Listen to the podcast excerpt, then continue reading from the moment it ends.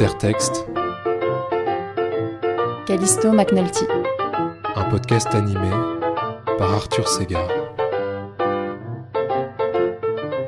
Bon bah Callisto, je suis trop content de te recevoir dans, dans le podcast. Ça fait quelques temps que, que j'avais envie de, de te parler de texte et donc euh, enfin qu'on parle de texte ensemble et donc je suis, je suis trop heureux euh, qu'on puisse enfin en parler. Je t'ai soumis le, le même questionnaire euh, que je soumets à tous mes invités, à toutes mes invitées, à savoir quel est le dernier texte que tu as trouvé vraiment beau, le texte qui pour toi parle le mieux d'amour, un texte qui provoque la réflexion, un texte que tu aurais voulu avoir écrit, un texte à offrir, un texte dans lequel tu aimerais vivre et une carte blanche. Mais avant de parler de tout ça, il y a ce petit rituel. Donc tu as des petites cartes face cachée devant toi avec sur chacune de ces cartes une, une phrase.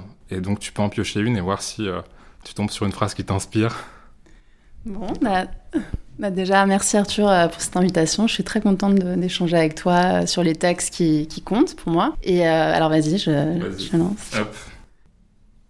Les gens qui sont dans nos rêves la nuit, faudrait toujours les appeler le matin au réveil. Léo Carax, Les Amants du Pont Neuf. Bah, c'est très beau. Ouais. Et malheureusement, je le fais pas assez souvent. Euh, déjà parce que, euh, bah déjà, je me souviens pas toujours de mes rêves euh, le Mhm. matin. Ouais. Et je pense que ça dépend de phase en fait. Et c'est assez dommage. Je pense que euh, des fois, je suis un peu prise dans, dans, dans un quotidien, quoi. Et, euh, et donc, il n'y a pas ce temps un peu de, je pense, de, de réveil qui fait qu'on se souvient, ou alors on s'en souvient, mais plus tard dans la journée de ce à quoi on a rêvé. Et, euh, et c'est vrai que parfois, il y a des rêves très très forts et, et avec des personnes qui nous sont chères, ou même des personnes en fait qu'on n'a pas vues depuis très longtemps et, et on pense à eux, quoi. Et il y a peut-être une télépathie qui s'opère, mais les appeler, ça m'arrive rarement. Mhm. Tu, Mais- penses, tu penses que c'est un bon conseil? Euh, C'est une chose à faire ou c'est une... bah, je pense pas qu'il faudrait toujours. euh, je vois ce qu'il veut dire, c'est que je pense que les gens euh, auxquels on rêve, bah, c'est que peut-être qu'ils nous ont appelés pendant la nuit ou Mhm. qu'on y a pensé et que euh, et pourquoi pas Pourquoi pas les appeler? Mhm. Pourquoi pas prendre ce temps aussi euh, de les appeler ou de les voir ou euh, après, je crois pas aux injonctions. Je pense qu'il faut faire les choses comme on les sent. Et euh, mais c'est vrai que parfois dans le quotidien, on est un peu pris dans un dans, dans une. euh, Enfin, on pense pas toujours à faire ça. Mhm. Et je trouve que c'est un joli euh, reminder. Ouais. Il faut suivre un peu ses rêves. Voilà. et ses instincts. Mhm. Donc parfois il faut, parfois il faut pas. Ok. Je sais pas. J'ai pas vu les, les amants du Pont Neuf. Je sais pas, il le dit. Tu te souviens de- du moment où il le dit dans le film? Je crois que c'est vraiment à la fin. Et je sais plus qui le dit à qui, mais c'est, euh, je crois qu'ils ont été, ils ont été séparés pendant euh, dix ans parce que euh, euh, Denis Lavant il était en prison. voilà. Et euh, je, je me, je me demande si c'est pas Juliette Binoche qui a rêvé de, qui a rêvé de lui et qui lui dit ça à la fin du film. Et enfin voilà, c'est un, très beau film en tout cas. Enfin moi je, de toute façon tout, euh, tous les Oscarax hein, et surtout Carax avec Denis Lavant, moi je, je suis fan de toute façon. Bon, allez, écoute, je vais le, je vais le visionner. bon, bah, je, je la repose. tu peux la reposer. Et il y en a une deuxième que je, prends. tu veux, tu veux en prendre une deuxième? Allez. Allez, on va voir si euh, Ah, Chantal Ackerman. c'est très cinéaste. Il n'y a pas que des cinéastes dans ces, dans ces cartes, mais là, euh, apparemment, ça, tu pioches des cinéastes pour une raison ou pour une autre. Pour faire du cinéma, faut se lever. Je me lève. Pour faire du cinéma, faut s'habiller. Je m'habille. Pour faire du cinéma, faut être debout. Je suis debout. Chantal Ackerman, autoportrait en cinéaste. Bah, c'est assez juste. Je pense que faire du cinéma, d'ailleurs, ça va rejoindre un des livres que j'ai choisi pour, Ouais. euh, pour, euh, pour ce- cet échange. C'est, je pense que faire des films, faire de ce genre de projet au, au long terme, au long cours, enfin, il faut, il faut, faut de l'action et il faut Mhm. beaucoup d'énergie. Ouais. Euh, et euh, et c'est vrai qu'il faut, il faut se lever, on peut pas rester. euh, Mhm. Et en fait, surtout, il faut, on peut pas. Je pense que plus on, si on fait que penser aux choses et qu'on fait qu'en parler, Ouais. les choses ne se font pas. Mhm. Et qu'à un moment, en fait, il faut prendre le risque de, bah, de se risquer, d'y aller, d'aller rencontrer euh, les gens. Si c'est moi, pour moi, c'est plutôt du documentaire que, que de la fiction, mais je pense que la démarche est un peu la même. Il faut un moment, bah, euh, voilà, partir en repérage. Euh, Il y a des, il y a peut-être des désirs, des intuitions. Bah, il faut les affronter, les mettre à l'épreuve. Mhm. Euh, donc, euh, c'est sûr que les tournages, bah, il faut vraiment se lever, se mettre debout. Parfois, ça fait mal au dos. Il faut une, en fait, il faut une routine aussi. Ouais. Mhm. Et c'est pas que voilà, il y a aussi des moments où on s'assoit. Moi, je m'assois aussi beaucoup à ma table. Euh, mais, voilà, une discipline aussi de se dire maintenant je m'assois et j'écris ou je travaille. Je crois qu'il faut cette discipline. Mhm. Donc il faut avoir les moyens, pouvoir euh, le faire, euh, se donner les moyens de le faire. Et, donc c'est pas tout le temps qu'on peut le faire, mais c'est vrai qu'il faut une, il faut une discipline. voilà, y a, ça passe par l'écriture aussi beaucoup. donc parfois c'est juste aussi d'être la solitude, être tu parlais tout à l'heure de, d'aller euh, t'éloigner un peu du monde euh, en Italie pour écrire ta thèse, mais je pense qu'en fait, euh, c'est ça aussi. Mm. Il y a des moments où il faut être avec les autres, il y a des moments où il faut se... des moments de solitude en fait, devant son ordinateur aussi, parfois dans des cafés entourés de gens, mais il faut, faut ces moments aussi de cette discipline. Mm. Et, et moi j'aime bien ça. Moi je suis assez besogneuse. J'aime bien avoir une routine, une discipline. Euh, c'est quelque chose qui me, me, donne une assurance. Mmh. Oui, c'est un bon contrepoint du coup avec la carte d'avant. Il faut, il faut suivre ses rêves parfois, mais il faut aussi euh, se lever quoi, pour faire des choses. Exactement. C'est beau, j'aime bien la simplicité de cette phrase. D'ailleurs, les deux phrases sont assez. Euh, mmh. Il faut. Il faut se. D'ailleurs, c'est un peu des. comme une, une, une, règle ou une, une il faudrait appeler. Non, c'est vrai. que c'est inconditionnel. J'ai mais... même pas pensé, mais ouais. Ouais, c'est un peu des, des, règles à suivre. Des règles à suivre, des conseils. Euh. Mm. Être debout, je suis debout. Non, c'est super beau. Merci. Alors, c'est quoi le dernier texte que tu as trouvé vraiment beau? Euh, alors, euh, bon, déjà, euh, je, les avais, je les ai prêtés, donc je les sur mon petit post-it, alors que tous les autres, je les ai là quasiment, mais c'est vrai que les textes que j'aime beaucoup, bah, ils circulent. Et j'ai beaucoup de mal avec tes questions de, de choisir qu'un texte. j'ai du mal à faire des choix en général. Et, et donc, souvent, il y aura deux textes, à moins que sur le moment, il y en ait un en particulier qui me qui, retiennent davantage euh, mon attention. Mais donc le, dernier texte que j'ai lu euh, il y a quelque temps déjà, c'était en mars dernier, mais qui m'a vraiment euh, beaucoup plu. c'est Le cœur cousu de Carole Martinez. c'est un texte qui s'éloigne beaucoup de mes lectures habituelles. normalement, je lis pas beaucoup de contes ou de fiction, de romans surnaturels ou un peu fantastiques. Et je dois dire que celui-ci, euh, il m'a beaucoup beaucoup touchée parce que justement le, tous les éléments un peu de magie et de surnaturel ou de, de sorcellerie, euh, pour moi ils sont, ils révèlent encore plus le réel. Mhm. Euh, et quelque chose, c'est pas du tout artificiel quoi. Et ça raconte, euh, c'est très dur à raconter, mais de toute façon je pense pas que l'idée c'est de raconter le livre, mais c'est une lignée de femmes. Et c'est Soledad, donc qui veut dire solitude en, en, en espagnol, qui raconte la vie euh, de cette génération, de cette lignée de femmes qui étaient donc euh, sa grand-mère, euh, sa mère, elle et ses sœurs, qui se sont comme ça transmis de génération en génération des, des dons ou des espèces de, de, conseils, on pourrait dire, un peu comme il faudrait, mais sous forme de prière ou d'une boîte. En fait, c'est une boîte vide qui se transmet et qui, où il y a quelque chose qui naît à l'intérieur de cette boîte quand elle est transmise pendant un rite d'initiation à un certain moment. Euh, et, elle raconte donc plutôt l'histoire de, de, sa mère, Fresquita, il me semble qu'elle s'appelle, et, euh, et, qui, en ouvrant cette boîte à l'adolescence, euh, découvre du fil et une aiguille, et va devenir une espèce de magicienne de la couture. Euh, qui, fait, à la, qui fait très envie à tous les villageois de ce village du sud de l'Espagne. On ne sait pas très bien quand ça se passe d'ailleurs. Il y a un peu ce truc du conte où ça pourrait être à l'époque médiévale ou au début du siècle, on ne sait pas bien. Et qui donc coud des, robes à partir de, presque rien, des, bouts de tissus usagés ou des torchons. Et en fait, ces robes prennent vie. Et par exemple, elle va se coudre euh, sa propre robe de mariée avec des fleurs en tissu. Et au moment donc euh, d'arriver euh, devant l'hôtel avec tous les villageois et les villageoises autour, les fleurs prennent vie et toutes les villageoises sont jalouses de cette robe et les villageois la désirent fortement et donc toutes les fleurs se fanent comme ça. Euh, et, je trouve que ça rend bien compte de, bah, des dons euh, qu'on peut avoir, mais aussi de, bah, de l'ostracisation qui peut résulter de ça, de la peur que ça suscite. Et, et c'est plein d'images comme ça, très très belles. Il y a une autre image, moi, qui m'a beaucoup beaucoup marqué euh, dans, le, dans ce livre. c'est c'est qu'à un moment, donc elle est un peu mal mariée, un forgeron qui est obsédé par les coqs. Enfin, il a fait des combats de coqs, il devient finalement même un peu un coq, au sens figuré et propre. À finir dans le poulailler. Enfin, c'est très étrange. Euh, mais dans le livre, quand on le lit, ça sonne vraiment normal, quoi. logique, C'est ouais, c'est c'est très logique, quoi. Et euh, c'est la force du livre. Et en fait, euh, donc elle, elle s'ennuie, elle comprend pas très bien ce mari qui est devenu un coq à qui elle finit par donner donc des graines même. Et, euh, et elle continue ses, ses, ses- ses ouvrages de couture euh, en s'occupant de ses enfants. Et, euh, mais il y a cet homme, un seigneur très malheureux, euh, qui, qui vit dans les collines euh, donc de l'Andalousie, pas loin du village. Et, euh, et elle est très intriguée par cet homme. euh, qui en fait est très malheureux parce que son désir et sa volonté ont pris des chemins euh, différents, opposés. Mhm. Donc il fait qu'il est jamais heureux. Ouais. Il lutte toujours contre son désir euh, et voilà, la, la volonté prend le dessus. Euh, voilà, moi c'est quelque chose qui peut des fois me parler, donc euh, je trouve que ça m'a De touchée. ne pas suivre assez euh, ses désirs.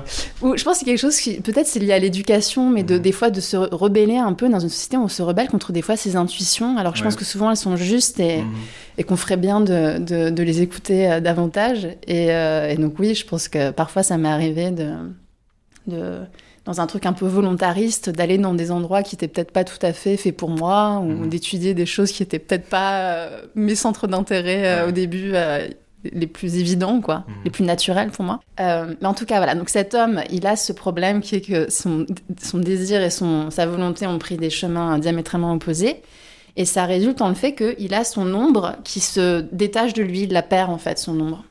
Et un jour, elle le croise et elle voit cette ombre qui se. Et elle lui propose de, de recoudre en fait cette l'ombre à, à son corps. Mhm. Et il tombe amoureux. Et c'est vraiment. C'est très beau, je trouve. C'est plein d'images comme ça. euh, Et en même temps assez politique aussi, parce que. euh, Enfin, j'en dis pas plus, mais Ouais. bah, je trouve que tout ça, de toute façon, est très politique. Mais, mais par la suite, elle doit fuir le village. Et c'est dans un contexte aussi. euh, on comprend tout à coup dans la deuxième partie du livre que ça se passe en fait au début du siècle ou à la fin du 19e, peut-être en Espagne, où il y a des anarchistes aussi qui, qui essayent de, de se battre. Et voilà, elle est prise dans ces luttes, dans cette euh, errance. Et, et c'est sa fille qui fait euh, ce, ce portrait de cette mère euh, qu'elle a peu connue, parce qu'elle est morte quand elle était donc jeune. Et elle, elle dit qu'elle écrit ce portrait aussi pour, pour qu'elle disparaisse. Parce que Mhm. c'est aussi le poids de cette lignée de femmes. Et que pour exister, il faut aussi qu'elle écrive Mhm. pour s'en affranchir d'une certaine manière. Et je trouve ça très beau tout Ouais, ça. ouais. Voilà. Ouais, c'est très beau et, et je trouve ça intéressant cette idée de, de la lignée de femmes qui se transmettent des dons magiques. Euh, Enfin voilà, il y, a- il y a quand même des échos un peu avec euh, ton œuvre aussi, toi, le, le, le film, euh, enfin ton œuvre en général, enfin plusieurs choses que, que tu fais. Oui, bah c'est vrai que euh, bah, de façon un peu évidente, c'est vrai que j'avais même pas trop fait le lien là, mais en fait c'est une séance de psychanalyse en fait. c'est évident. exactement ça. tu- voilà. En fait, c'est juste une séance de psychanalyse. Ouais. En fait, euh, ouais, bah, Parle-moi de, de ta famille.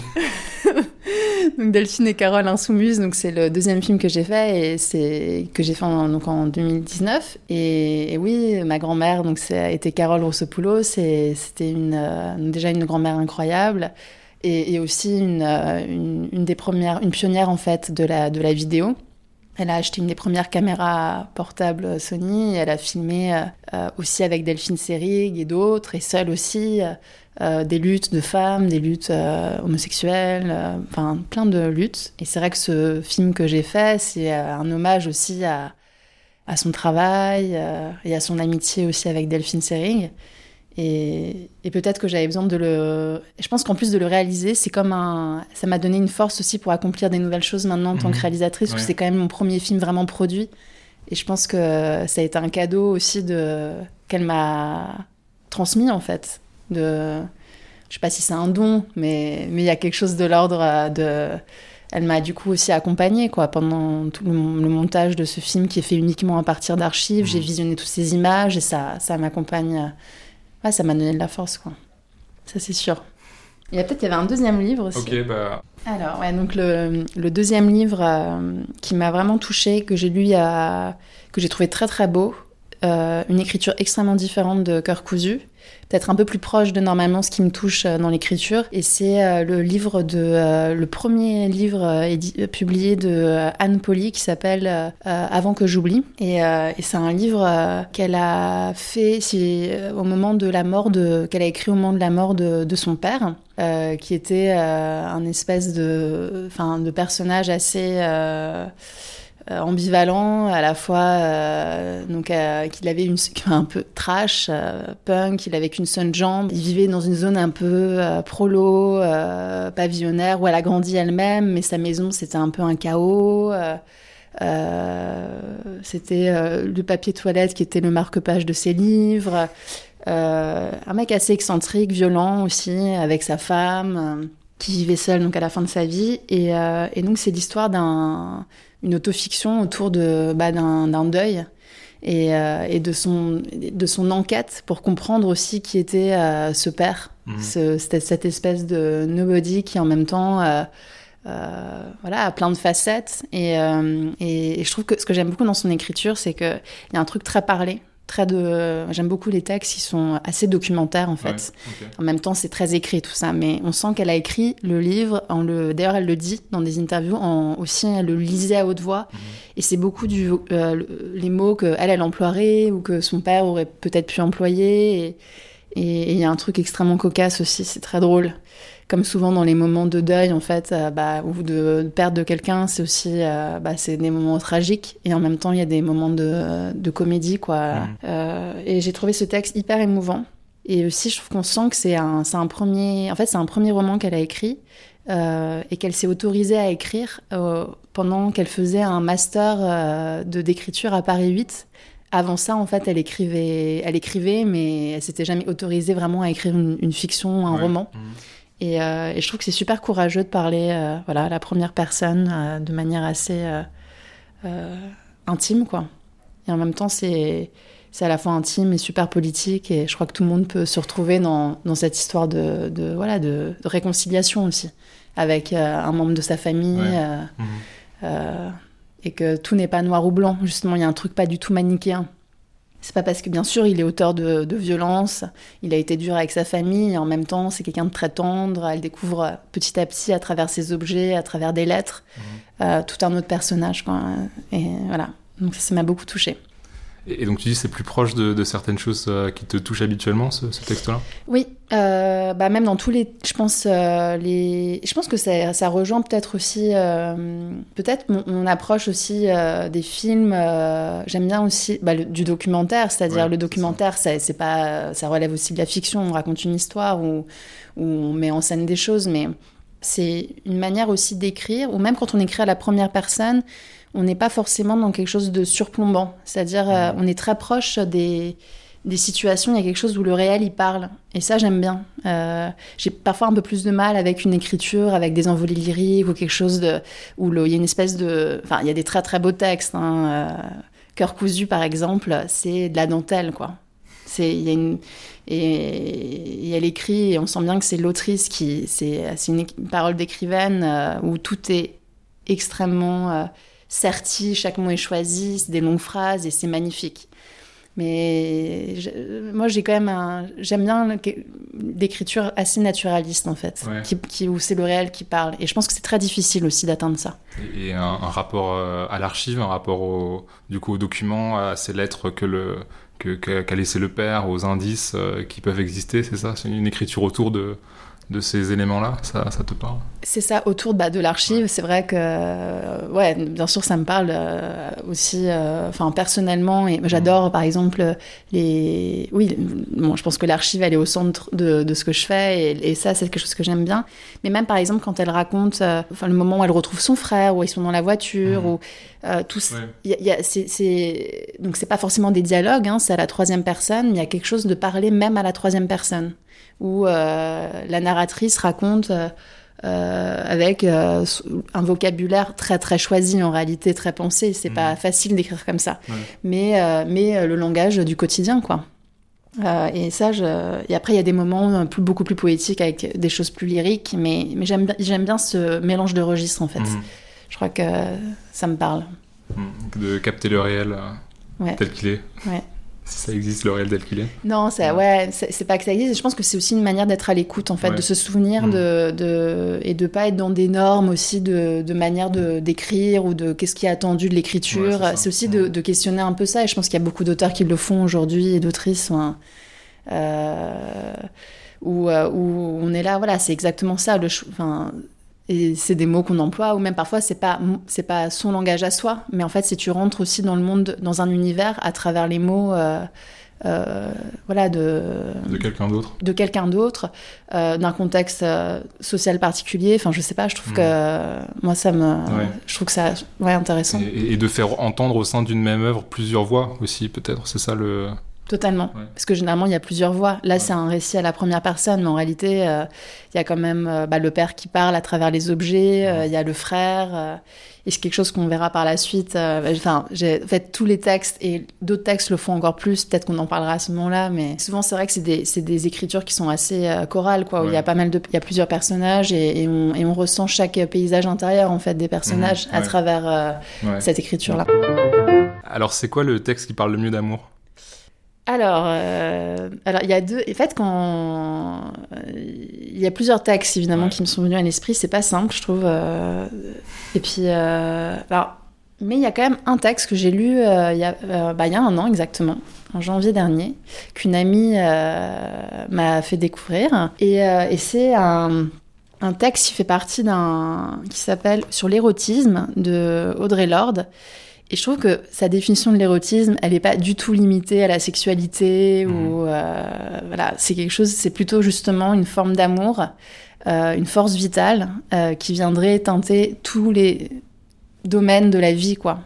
Alors ça peut être bien sûr la sexualité, mais ça peut être l'amour, le travail. c'est et je trouve que elle a une manière de. J'aimerais bien d'ailleurs lire un petit extrait Bah, parce que possible, hein. je pense que ça parle tellement, Ouais. le texte parle de lui-même. Et je trouve que c'est un, un super beau texte de, qui fait beaucoup réfléchir aussi. Donc euh, j'ai un peu hésité entre euh, texte d'amour et texte qui suscite la réflexion. Parce qu'il est... euh, voilà, il pose aussi la question de qu'est-ce que c'est que... Bah, je pense que justement d'écouter, euh, c'est aussi une, une forme d'amour propre Mhm. et qui après peut être dirigé vers les autres. Enfin, c'est un, un Ouais. aller-retour inc- incessant en fait. Mais euh, c'est comment être avec les autres dans le monde, mais avec soi-même aussi, dans quelque chose où on est à l'écoute en fait, Ouais. de soi, de, Mhm. de, de ce oui qui est en nous, d'une force vitale et qu'on l'entretient. Et c'est quelque chose qu'il faut entretenir, enfin qu'il faut, euh, Qu'il faudrait qu'il faudrait entretenir, entretenir. Et, euh, et qui s'applique aux amitiés, qui s'applique à l'amour, qui s'applique à, à la création, au Mhm. travail, si possible. Tout le monde n'a pas cette chance-là, mais en fait, qu'on devrait pouvoir, voilà, que cet amour, voilà, traverse tous ces champs-là. Et donc, j'aimerais bien lire un. Ouais, carrément. fait, euh, je l'ai- parce que j'avais j'ai choisi quelques citations. Il existe bien des sortes de puissances, les puissances que l'on utilise et celles que l'on n'utilise pas, les puissances que l'on s'est apprises à reconnaître et les autres. Pour les femmes, cela a longtemps pris la forme d'un refoulement de l'érotique comme source de puissance et de connaissance dans nos vies. On nous a éduqués dans la crainte du oui en nous, de nos désirs les plus profonds. Mais dès que nous les acceptons, ceux qui n'améliorent pas notre avenir perdent de leur force jusqu'à s'éteindre. La crainte de nos désirs nous les rend suspects et aveuglément menaçants, car réprimer une vérité, c'est lui donner une force qui dépasse toute résistance. La peur d'être incapable de dépasser certains tourments intérieurs nous rend dociles, loyales, obéissantes. Cette peur nous définit de l'extérieur et nous condamne à accepter bien des facettes de, de notre oppression en tant que femmes.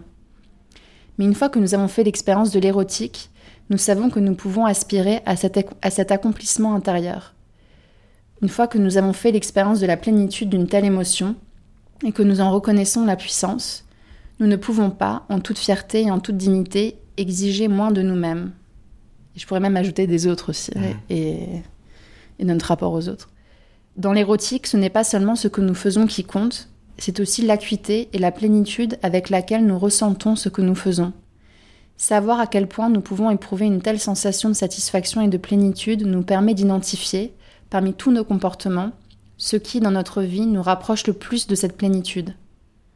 La joie partagée, qu'elle soit physique, émotionnelle, psychique ou intellectuelle, construit entre les partenaires un pont, sorte de base permettant de comprendre une grande partie de ce qu'elles ne partagent pas et d'alléger la menace de leurs différences. Voilà, je trouve que c'est ça parle d'amour, quoi. Ouais. C'est ce pont. Mhm. Euh, J'adore cette dernière euh, phrase. Et c'est un peu un, un beau texte de développement personnel qui serait Ouais, féministe, entre. Non, mais parce que Ouais. souvent c'est individualiste le développement personnel. Dé- Alors- Développement personnel plus le politique. C'est ça, développement personnel et collectif, quoi. Je pense que ouais, c'est un vrai. euh, Parce qu'il y a cette dimension-là aussi dans ce texte. Ouais, bien sûr, oui, c'est ça. Enfin, c'est donc s'aimer soi-même pour mieux aimer les autres. Enfin, si on résume euh, très, très, à très gros traits. Enfin, Voilà, et euh, trouver de l'amour euh, partout en fait, et, Mhm. et dans le processus aussi. Et Ouais. je pense que c'est un truc dont elle parle aussi dans, dans le livre et qui est peut-être moins présent dans ce que j'ai lu là, mais cette, euh, souvent on, on a tendance à réduire l'érotique à, à, à la sexualité, un truc. de- en fait, on projette beaucoup l'érotique dans, elle dit, dans la chambre à coucher en fait, dans, Mhm. dans, dans quelque chose qui serait de l'ordre même un peu de la consommation en fait. Euh, du plaisir euh, dont on jouit tout de suite et, euh, et un peu c'est et donc elle critique aussi la manière dont on peut aussi utiliser les gens en fait et comment bon je pense que l'amour est pas assez présent dans nos vies en fait mhm. Mais c'est pas que lié à il y a pas que une je pense une responsabilité individuelle. C'est aussi un- une société capitaliste qui fait que bah par exemple c'est rare de prendre beaucoup de plaisir dans le travail je pense que Ouais. peu de gens en prennent en fait Mhm. euh, et on passe tous par des phases euh, très ingrates euh, plus ou moins mais Ouais. euh, et, et peut-être que euh, s'il y avait un peu plus de d'érotique justement sa définition de l'érotique qui pour moi c'est de l'amour en fait euh, il y aura un épanouissement euh, dans tous les domaines qui fait que, que même dans le domaine de l'amour et, euh, et d'autres domaines de l'érotisme euh, plus traditionnellement définis comme la sexualité, bah, il y aura un vrai épanouissement. Mhm. Mais pour ça, euh, voilà, il y a... elle nous donne quelques clés quoi, pour euh, réfléchir à ça. Et alors l'autre livre euh, que j'ai découvert et qui pour moi fait à la fois écho au livre d'Audrey Lorde, enfin au texte d'Audrey Lorde et au premier texte Cœur cousu, Mhm. C'est euh, Women Who Run with the Wolves, donc femmes qui euh, dansent, qui courent avec les loups, de l'américaine euh, Clarissa Pinkola Estes. Et, donc elle, elle est à la fois ethnologue, anthropologue, psychanalyste et conteuse. Et donc elle a été adoptée dans une famille hongroise et, donc elle a été bercée avec plein de contes que les gens de sa famille lui racontaient. Et elle part de ces contes qui sont très très anciens. Mhm. Euh, donc il y a toute une série de contes qu'elle va an- d'abord elle le raconte parce qu'elle raconte euh, les contes trop bien. Elle raconte des histoires, euh, c'est une vraie conteuse. Et, euh, et ensuite elle elle va analyser ces contes et ce qu'ils peuvent nous apprendre de bah justement de cette érotique ou de Mhm. cette force euh, qu'on peut qu'on a en nous toutes Ouais. et tous Mhm. et, qu'on et qu'on éteint qu'on domestique en fait dans notre société euh, patriarcale capitaliste euh, voilà et tout le Etc., et donc elle parle de euh, bon après c'est vrai qu'on pourrait voilà il y a des choses il y a aussi des limites parfois il y a quelque chose d'un petit peu différentialiste elle parle de la femme sauvage Ouais. Aujourd'hui, c'est un petit peu vieilli. Mhm. Voilà, on peut questionner ça, ça c'est clair. Mais moi, je trouve qu'il y a quand même des réflexions magnifiques dans ce livre. Il y a l'écrit, c'est de la littérature aussi. Pour moi, c'est à la fois un mélange de registres entre l'essai, le conte, euh, euh, l'analyse féministe. Enfin, c'est c'est très très beau. Et il y a le raconte. Il y en a un qui m'a plu en particulier.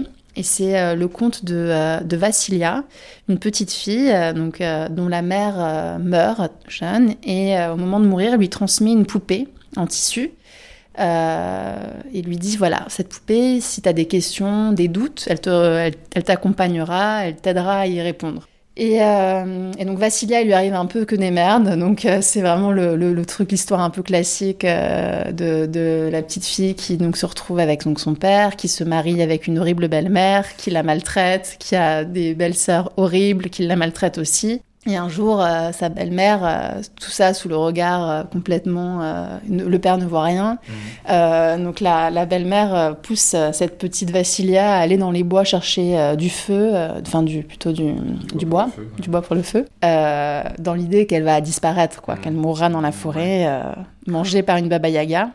Sauf que non, sauf que Vassilia, elle, elle est trop forte et puis en plus elle est armée de cette poupée qui l'accompagne Mhm. et qui est en fait la poupée de l'intuition et, euh, et qui l'aide en fait à, à aller dans, dans, dans la forêt. Elle rencontre une vieille Baba Yaga, donc une de ces sorcières qui vit seule dans une tanière et qui normalement mange les enfants, mais qui est assez impressionnée par, euh, et qui lui fait euh, par cette petite fille et euh, qui la met à l'épreuve. et voilà, donc il y a un peu un rite d'initiation. Et, donc elle revient finalement dans la maison Mhm. sous le- la grande surprise de, de- de la belle famille, quoi, avec le bois. Et en fait, il arrive à une tragédie, mais en même temps, donc la, la belle famille meurt euh, dans le feu à la fin de cette histoire. Et euh, bon, il y a, il y a quand même pas mal de. Mhm. Là, je résume euh, très très rapidement, mais en gros, euh, à travers ce conte, c'est aussi. Bah, moi, pour moi, il y y a cette question de. C'est drôle, là, on parlait de la, de la boîte qu'on transmet avec euh, le fil et l'aiguille. euh, Enfin, je parlais de ça avec le cœur cousu. Ouais. Et je pense que bah, la poupée, c'est ça aussi, quoi. D'ailleurs, elle est faite en tissu. euh, euh, et c'est cette poupée qui t'accompagne et qui. euh, t'es dans des moments peut-être voilà l'innocence de la petite fille qui, qui doit en fait faire ses preuves aussi et qui dont la poupée devient un outil euh, d'accompagnement qui lui permet de voilà de, de faire face en fait de Mhm. pas être docile face à cette belle famille qui la maltraite quoi et de dire non et de pas être docile gentil d'aller chercher le bois euh, euh, dans la forêt quoi et euh, voilà et à la fin les autres meurent donc c'est c'est un peu comique aussi il y a quelque chose de tragicomique dans cette Ouais. histoire euh, et, euh, c'est un peu la mise en acte de Sister Outsider en fait. Le- de l'érotique, enfin c'est la, la poupée qui, qui symbolise un peu cet érotique là qui, euh, qui fait que la petite fille se laisse pas faire et elle est pas loyale, docile, etc. Et elle se rebelle quoi. Ouais. totalement je pense qu'il y a, il y a de ça Mm. de d'apprendre à- euh, d'apprendre à dire non et je crois ça euh, c'est ce que dit Audrey Lorde dans le fait que euh, on est dans une culture où bon ça change évidemment c'est peut-être un petit peu simpliste de dire que mais c'est vrai quand même que voilà il y a un, un truc où on- apprendre à dire non euh, c'est et apprendre aussi à puiser dans cette force intérieure euh, Mhm. euh, qui peut prendre la, la forme d'une poupée ou, ou de, de soi après ça c'est une image mais, mais c'est très important pour, pour avoir de l'amour propre Ouais, c'est ça. et résister et, et ne pas se laisser, euh, ne pas être opprimé. Ouais. Donc l'amour, ça commence par l'amour propre. Moi, je crois quand même. Ouais. Et après, c'est des allées. C'est pas. Je sais pas si c'est de l'amour propre et dans quel sens ça va. Je pense que c'est. euh, c'est pas unilatéral, ça, Mhm. ça circule. Ouais. What's the next uh, Alors, réflexion? un texte qui provoque la réflexion. Alors, le texte qui provoque, qui m'a assez euh, questionné et bouleversé et provoqué euh, la réflexion euh, récemment, Ouais. c'est euh, Nos existences Andy, donc Andy de, en situation de handicap, de Zig Blanquer. Bah, C'était des questions qui m'intéressaient à plein d'égards, mais sur justement la question bah, de questionner la norme en fait. Mhm. Et je trouve que c'est toujours intéressant de- d'entendre des voix, d'autres expériences, de personnes qui, vivent des choses euh, parfois très différentes, euh, mais qui, euh, grâce à leur regard, questionnent qu'est-ce que c'est que la normalité, qu'est-ce que c'est que les gestes inconscients et qu'on reproduit sans trop réfléchir. Et justement, donc Zig Blanquer, c'est quelqu'un qui est donc militant euh, handi, comme il dit, et qui est tétraplégique. Et, euh, et du coup, il questionne beaucoup dans ce livre qui est magnifique. euh, c'est une série d'essais en fait. euh, la manière dont on réfléchit pas nous, les, les gens, disons Valide. valides. D'ailleurs, c'est lui qui a conceptualisé le, te- le terme de, validisme en Mhm. 2004 à, partir de ableism, mais Ouais. c'était lui. Et, euh, et en fait, il, donc il parle euh, du fait que donc, lui s'est beaucoup battu pour euh, contre l'institutionnalisation des personnes en situation de handicap, qui était un peu la norme, surtout quand tu étais tétraplégique. Enfin, c'était quasiment impossible de vivre à domicile. Et en fait, il a vécu donc à domicile assez tôt. Et, et il déplorait quand même le fait que malgré tout, euh, tous les auxiliaires de vie qui venaient euh, avaient des mains un peu usinées, euh, avaient peu de temps, et donc il y avait Mhm. très peu de place aussi, même dans son espace de liberté que serait son espace de vie chez lui. très peu de, bah, de place à l'imprévu et donc de, bah, d'amour aussi, de rencontres, de liberté quoi. Et, et donc il a formé des assistants vie qui se relaient et qui connaissent, avec qui il doit formuler tout pour que évidemment ces gestes soient euh, effectués. Donc il dit qu'il n'a pas deux mains, mais il a six mains ou huit mains ou je sais pas combien de mains. Mhm. Et il y a un très beau euh, Peut-être que j'aimerais le lire en fait, Ouais, parce bah, que je pense que c'est très poétique aussi. C'est le petit matin. Elle a dormi une partie de la nuit tournée contre moi. J'étais toute la nuit sur le dos, elle se collait à moi. À certains moments, elle posait son bras sur mon torse pour tenir mon épaule, à d'autres, elle m'entourait de sa jambe et enfonçait sa tête dans mon cou. C'est le petit matin, je m'éveille un peu. Je suis toujours sur le dos, elle est tournée de l'autre côté. Je veux me lever contre elle, me caler dans son dos, la serrer doucement, ne pas la réveiller, me rendormir contre elle. Je suis toujours sur le dos, je regarde son épaule, je regarde le plafond, son épaule, le plafond, son épaule, le plafond. Je suis toujours sur le dos, elle dort, elle respire, je l'aime, j'essaye de respirer. Je suis toujours sur le dos, toujours, toujours, je ne peux pas me retourner, je ne peux même pas glisser ma main dans son dos. Mon corps est immobile, le jour, la nuit. Des sangles invisibles contiennent mes mouvements pour toujours. Ce n'est pas un fantasme éveillé, ce n'est pas un jeu, ça s'appelle un corps handicapé. Je ressens, j'ai envie, mais je vois le plafond, je suis le plafond. J'essaye d'assassiner mon envie, je cherche à évanouir mon esprit qui visualise en boucle le geste de me tourner contre elle. Je déteste mon corps, je déteste qu'il soit réveillé. Pas qu'il soit réveillé à côté d'elle, mais qu'il se soit réveillé en moi. Je serre la mâchoire, ça ne se fait pas de crier au petit matin. Pourtant, une fois de plus, ce silence qui hurle et la rage qui ne peut se frapper qu'à l'intérieur de moi. J'ai l'impression que le plafond va me pleurer dessus.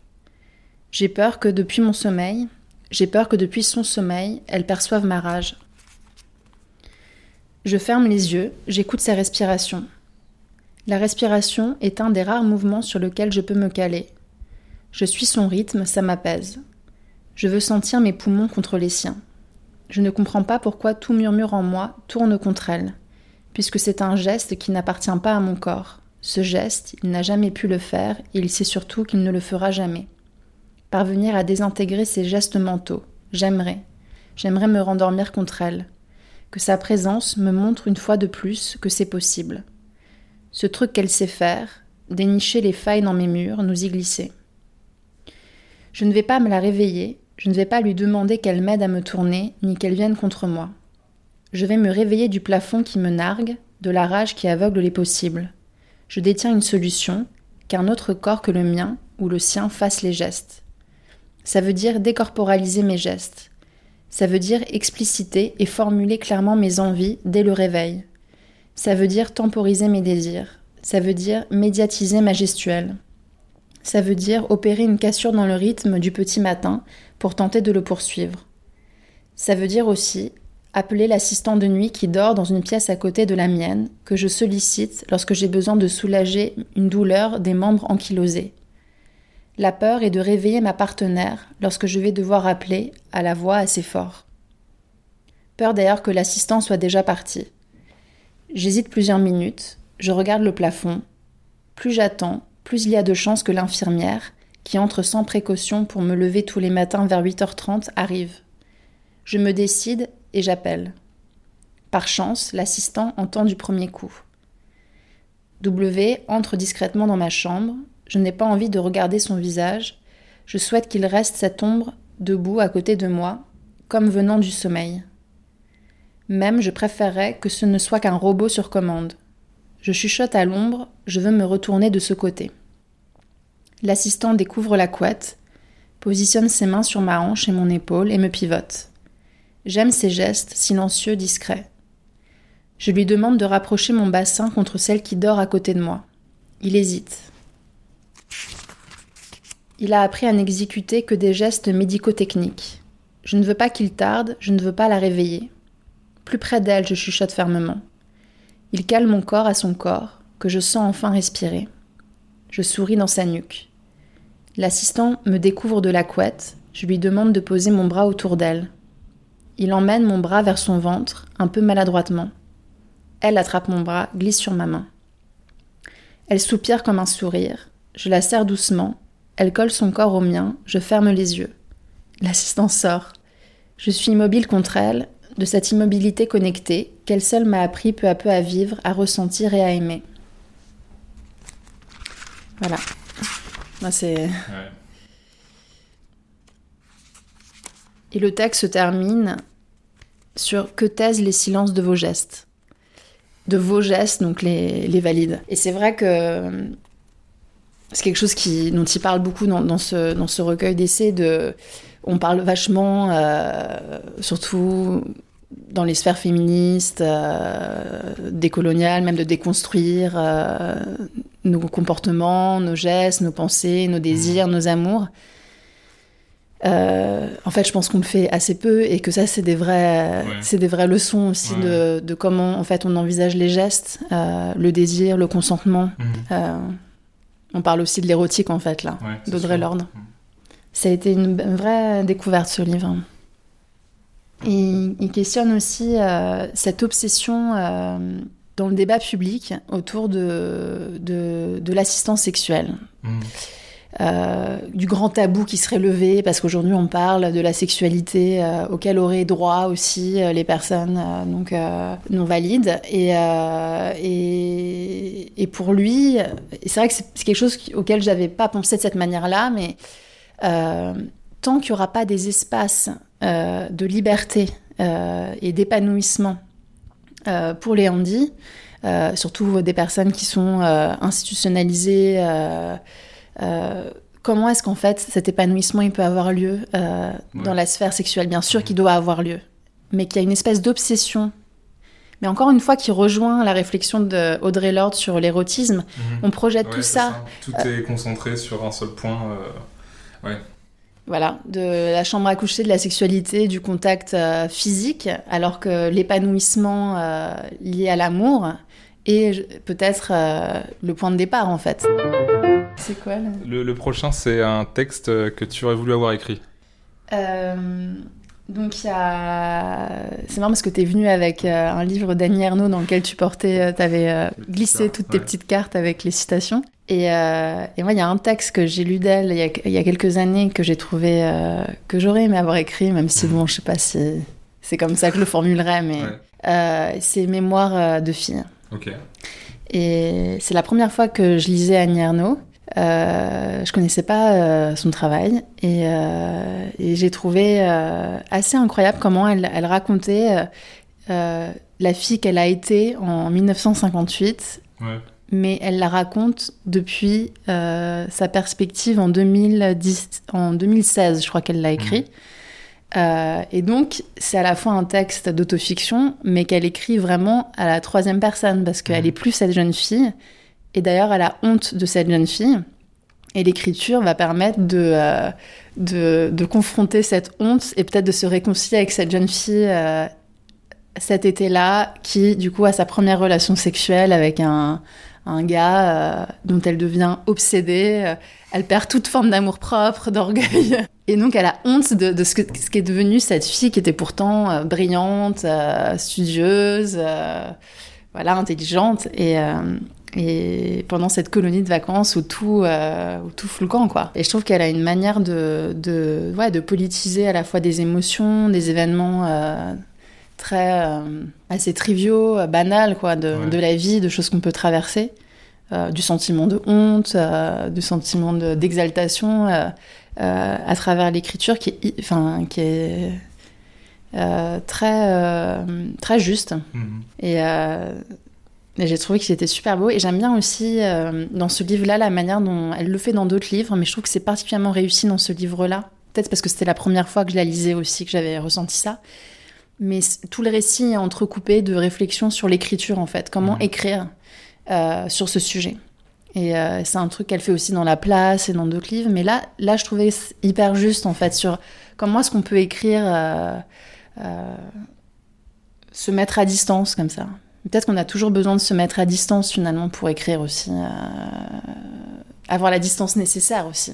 Ouais, avoir une distance, en même temps avoir une position euh, clairement établie, enfin comme on disait, euh, pas être un, un narrateur ou une narratrice omnisciente sur les événements, mais être situé dans, au, au sein même de, du, du monde qu'on observe ou de, de, de, de ce qu'on regarde, parce que enfin bon, dans Mémoire de fille, du coup, c'est un peu une enquête sur elle-même, donc ça c'est encore particulier, mais il y a beaucoup de, de, de livres d'Annie Ernaux où c'est des enquêtes. euh, sur des choses qui lui sont plus ou moins proches. Celui que j'ai euh, avec moi, là, Regarde les lumières, mon amour, il est, il est assez intéressant. C'est sur en fait les supermarchés où euh, il y, a, tout un, moment où elle se promène dans dans le supermarché de, Sergi, elle regarde un peu les gens, et, elle observe et, tout ça, et elle surplombe pas du tout. Et donc c'est cette chose-là de euh, d'avoir une position située dans le dans le monde qu'on observe et par rapport à ce qu'on observe.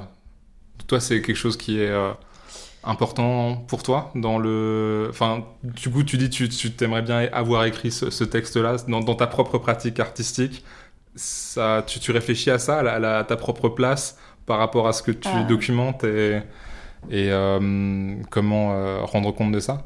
Ouais, je pense que c'est toujours quoi. Mm. Enfin, je pense que c'est parfois c'est inconscient, mais à mon avis, c'est une question qui est essentielle quand on fait des choses, c'est de savoir euh, d'où on se place. C'est-à-dire qu'il n'y a pas d'expérience euh, universelle. Donc, euh, et là, en plus, la particularité avec Annie Ernaux, c'est qu'elle parle souvent quand même de d'elle. En fait, c'est mais avec cette distance euh, de... Un, peu documentaire, quoi. Ouais. Un peu documentaire, et où, euh, en tout cas dans le cas de Mémoire de fille, où euh, elle parle d'elle de, d'elle à, je crois que c'est 18 ans, elle a 18 mhm. ans cet été-là, et elle doit avoir 70 ans quand elle écrit le livre, et en fait elle est plus cette personne-là.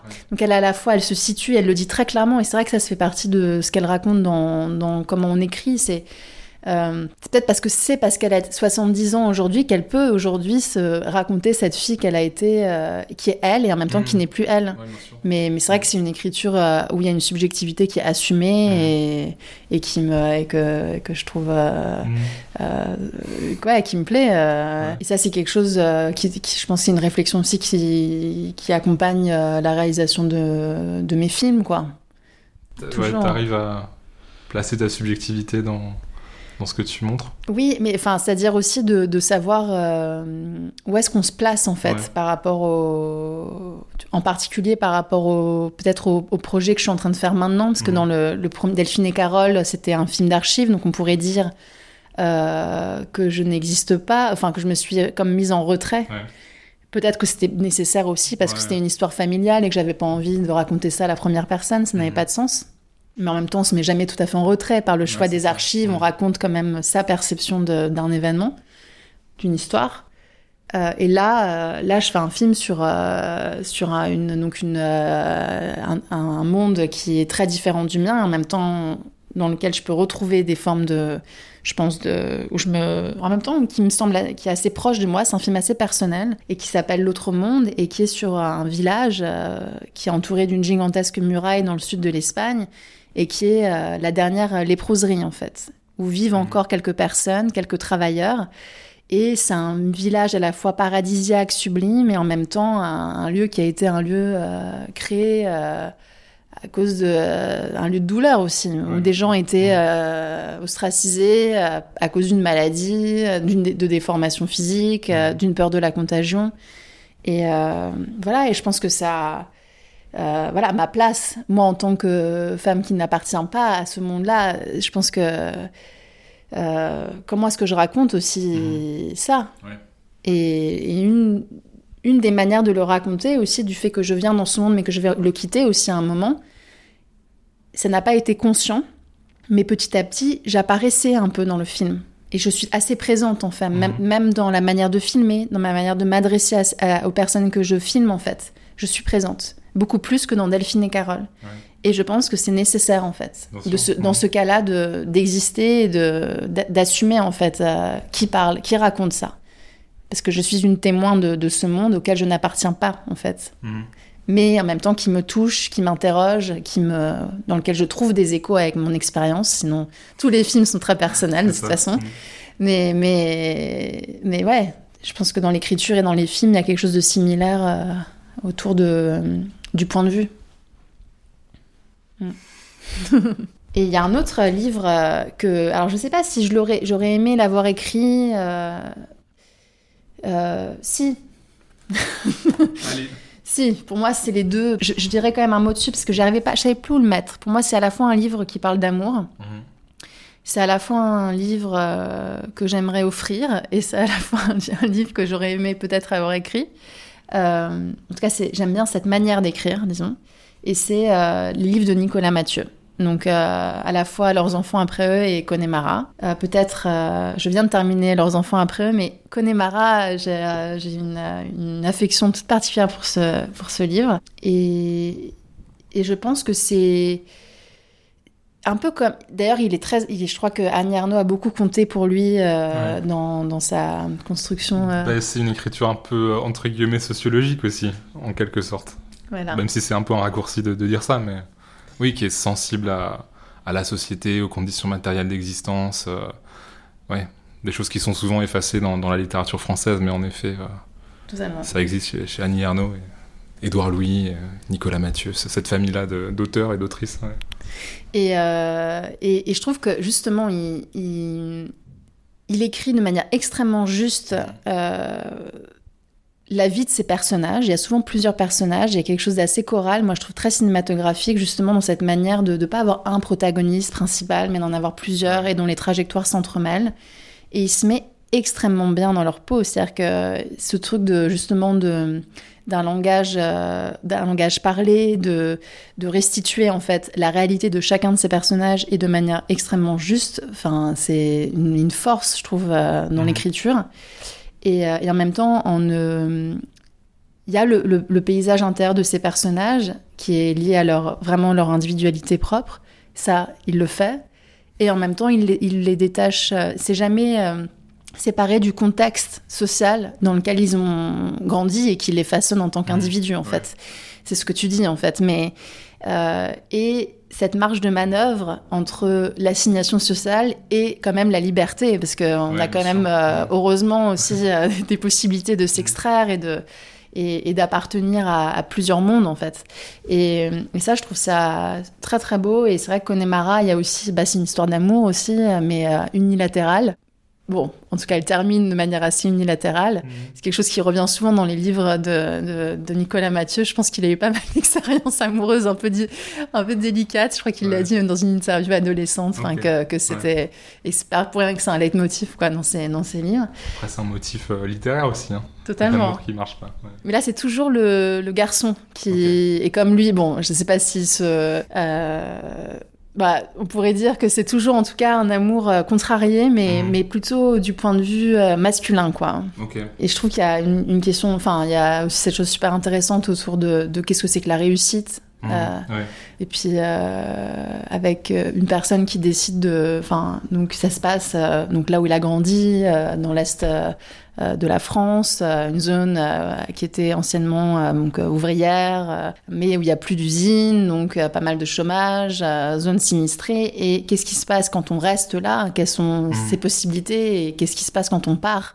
Et c'est vrai que dans cette histoire d'amour, celle qui part pour s'affranchir aussi de ce milieu-là, décide finalement de revenir en fait là mais avec des valeurs de réussite euh, voilà, liées à les consultances. Donc, c'est tout ce monde aussi des écoles de commerce. Et, et puis, euh, et puis, voilà, Connemara, euh, la chanson, apparemment, moi, j'ai pas fait d'école de commerce, mais qui, j'ai entendu dire, toutes les fêtes ah, d'école de, toutes les fêtes d'école de commerce se terminent avec ça. Et, et pour lui, c'est au contraire quelque chose qu'il écoute de manière très sérieuse, pas du tout ironique. Et mm. ça, je trouve ça.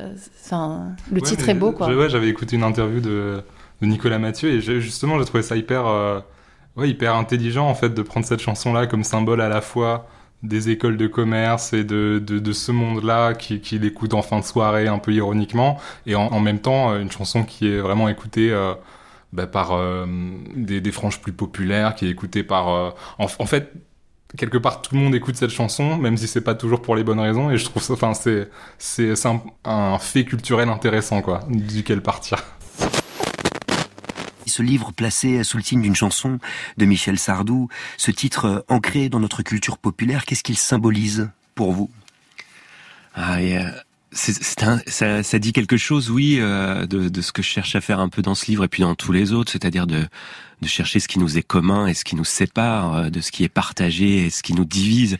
Et Connemara, c'est bien ça. C'est une chanson qu'on connaît tous, que tout le monde peut fredonner dans ce pays, et en même temps euh, qu'on écoute très différemment selon selon qu'on l'entende à la fin d'une teuf de HEC ou, ou dans un bal populaire. Oui. Et l'histoire entre Hélène Et Christophe, c'est ça aussi, c'est qu'est-ce qui est commun à ces deux êtres et en même temps qu'est-ce qui passe à travers eux?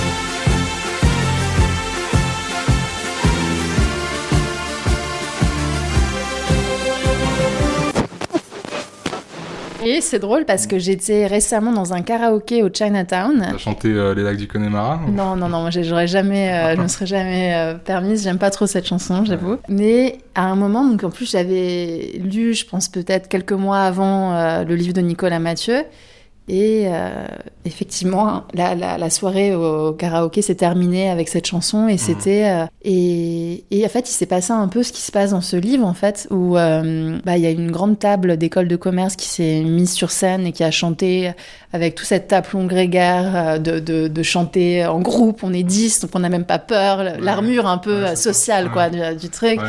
le Connemara c'est- vrai que c'est pas une chanson qu'on chante tout seul, quoi. C'est vrai qu'il y a un truc un peu choral, et je crois qu'il disait dans l'interview un peu épique. Enfin, c'est vrai que c'est une chanson qui, euh, enfin voilà, il y a, il y a un côté un peu épique, hein, c'est sûr. Que... Ah bah alors là, c'était euh, carrément épique. Et à notre table, il y avait... euh, c'était un anniversaire où je connaissais pas tout le monde. Et il y a un gars qui, qui s'est levé Mhm. parce qu'il a dit « J'adore cette chanson Ouais, ». Et lui, c'était pas ironique du tout. Mhm. Et il est monté avec ses gars ouais, et ses filles Bah d'école voilà. de commerce. Et il a chanté avec eux, mais sur un autre, dans un autre registre, en fait. Et euh, voilà, c'est... Euh, Bah, c'est le livre de Nicolas Mathieu, quoi. Il a cerné quelque chose d'hyper bah juste, ouais, en fait. sûr. Mais- Il y a un socle commun, mais alors, euh, c'est pas, ça, pas forcément les mêmes valeurs, mais pas les mêmes valeurs. Michel, quoi. Enfin, bon, avec ses qualités et ses défauts, mais. Et alors, l'autre chose que je trouve trop trop beau aussi dans, dans, dans, ce, dans les livres de Nicolas Mathieu, c'est la manière dont il. Des mots qu'il met, comment il parle en fait de, de- des sensations et du Mhm. corps et, de la- et même des, des, des rapports érotiques en fait. Ouais. Il a une écriture hyper sensuelle. C'est très rare que ça sonne juste, moi Mhm. je trouve. Ouais, ouais, euh, C'est c'est euh, quand même euh, le sexe dans les livres, c'est pas et même l'érotisme et le désir, c'est c'est pas toujours évident euh, à transmettre. Et je trouve qu'il écrit, euh, c'est magnifique quoi. C'est très très juste. Donc, t'aurais bien aimé avoir écrit euh, il est trop fort. Je, serais incapable, mais c'est vraiment, euh, je me dis chapeau quoi. Ouais. Alors, C'est quoi la suite la suite, c'est euh, un texte à offrir. Euh, donc un texte à offrir. Donc il y a deux textes. Le premier c'est un texte qu'on m'a offert d'ailleurs. Lester Padio m'a offert, Margaret Atwood, The Penelopiad, donc l'Odyssée de, de Pénélope.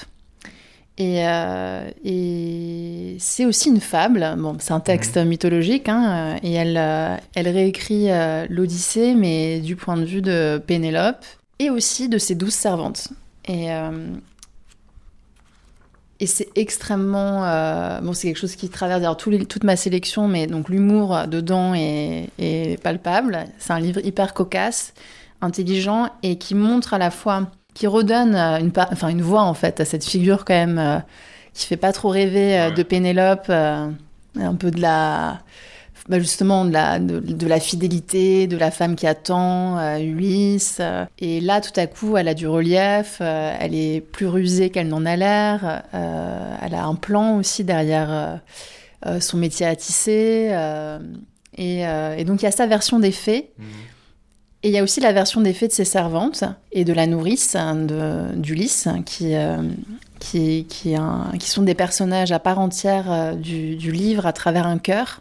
Et je trouve que ce qui est beau dans ce livre, c'est qu'à la fois on ressent la solidarité qui existe entre toutes ces femmes euh, qui s'entraident dans, dans cette attente euh, aussi, euh, parce que comme Ulysse n'est pas là et qu'il y a tous les prétendants qui assiègent le Ouais. palais et qu'elle se trouve dans une situation vraiment compliquée aussi de harcèlement, elles sont là pour elle, elles mettent en place un plan, donc ce métier, à ce tissage de ce linceul, qui tant qu'il ne sera pas achevé, elle ne pourra pas se marier avec un des prétendants.